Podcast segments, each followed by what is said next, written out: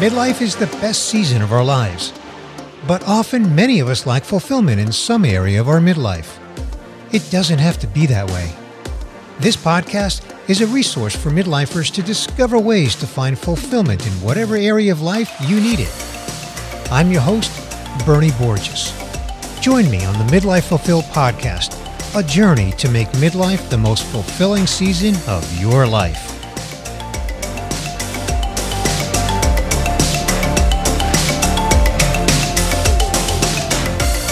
Hello, my midlife friend. This is Bernie Borges, your host of the Midlife Fulfilled podcast, and this is a takeaway episode for my conversation with Marcia Donziger on episode 58. Takeaway episodes are shorter than my guest interviews, but I encourage you to listen to the full guest interview on the previous episode. Marcia's story begins with a series of unfortunate hardship events that she had in her life and in one of them, a dear friend of hers whispered in her ear, You are meant for great things. Marcia said that that was a seed planted, but it lay dormant for quite a while.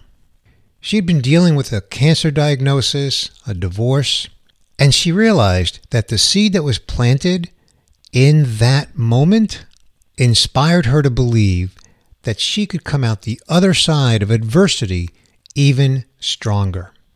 Turns out that a book was formulating in her head for more than 10 years. Well, when COVID hit, she said it was now or never. She began working on this book in 2020 and finished and published it in 2023. Her motivation was to reach people and help them understand that there's meaning for people who survive hardships. Her hardships were cancer, infertility, divorce, and she knew that she could help others who are experiencing adversity.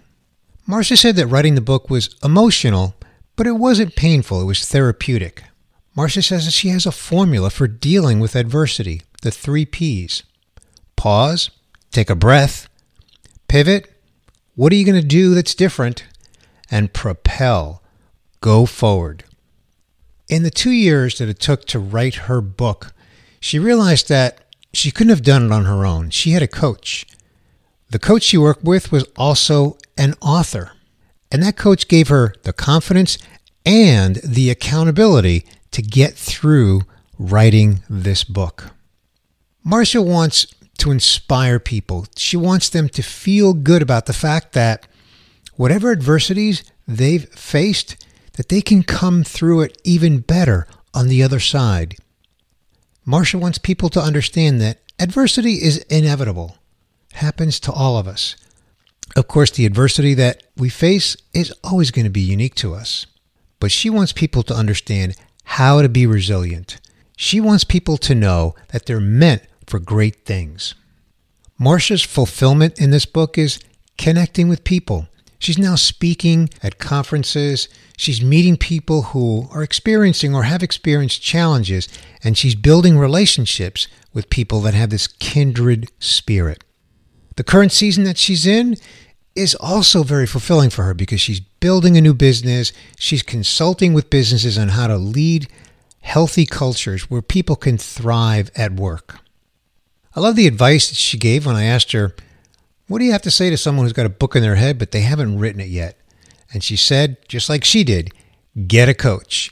Get someone who's authored a book who can coach you, give you confidence, and hold you accountable to the deadlines that are needed to writing and publishing a book. So, my takeaway from my conversation with Marcia Donziger is look at your adversity as an opportunity to pause, pivot, and propel. Maybe you're not going to write a book like Marcia Donziger did, but maybe you can do something like volunteer somewhere to provide support to people that have experienced the same type of adversity that you faced or something similar. You know, there's great power in empathy. If your life experiences give you an opportunity to have that power of empathy with people because you've experienced what they've experienced, you have a superpower, and that can be harnessed for good in this world. And when you exercise this superpower, the fulfillment that you'll experience is indescribable. Let me tell you about a friend of mine. His name is John, and that's his real name, by the way. He's in his 50s, and he runs the Boston Marathon every year. Not just to run this famous marathon, but he and about a dozen others invite their friends and family and anyone that they can reach to cheer him on and donate to a nonprofit that's dedicated to providing financial support for families who are dealing with cancer. The financial support that this charity provides covers things like meals, transportation, lodging while they're at a cancer treatment facility, really just any financial burden that is exactly that a burden while they're dealing with this season of trying to overcome cancer. You know, each year John runs the Boston Marathon, he sets a goal, and each year he exceeds the goal, the financial goal for his fundraising. I don't know if John or someone in his family has faced cancer as an adversity in his life. I just know that he's passionate about supporting this cause, and I make my contribution and I also help him spread the word. I'll provide a link in the show notes to the JAF Foundation. So if you want to learn more about it, check it out. Back to my takeaway from my conversation with Marcia Donziger, and I want to bring this to a wrap. I would sum up my takeaway this way Everything happens for a reason. Whatever adversity you faced in your life, embrace it as part of your story. Embrace the three P's pause, pivot, and propel. Apply this mindset in your own way. Make it yours for your story. No two stories are alike. There is no other story like your story. Whatever your three P's are, make them count because you matter. Your story matters. Let your story matter for others who can be blessed by your story. Again, embrace the three P's in your story.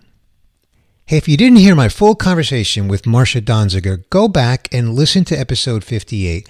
You'll hear her stories directly from her with vivid detail, and you can expect to be moved by them. As I wrap up this episode of Bernie's Takeaways, I'll remind you that if you work for a brand that wants to reach a midlife audience immersively, reach out to me to explore collaborating with me on the Midlife Fulfilled podcast. My contact details are below in the show notes page. That's a wrap for this episode of Bernie's Takeaways. Remember, if you're 80% fulfilled, you're doing great. I'll see you on the next guest episode, which, if you're going in sequence, is episode 60 featuring a BFTAF story with Mike McEwen.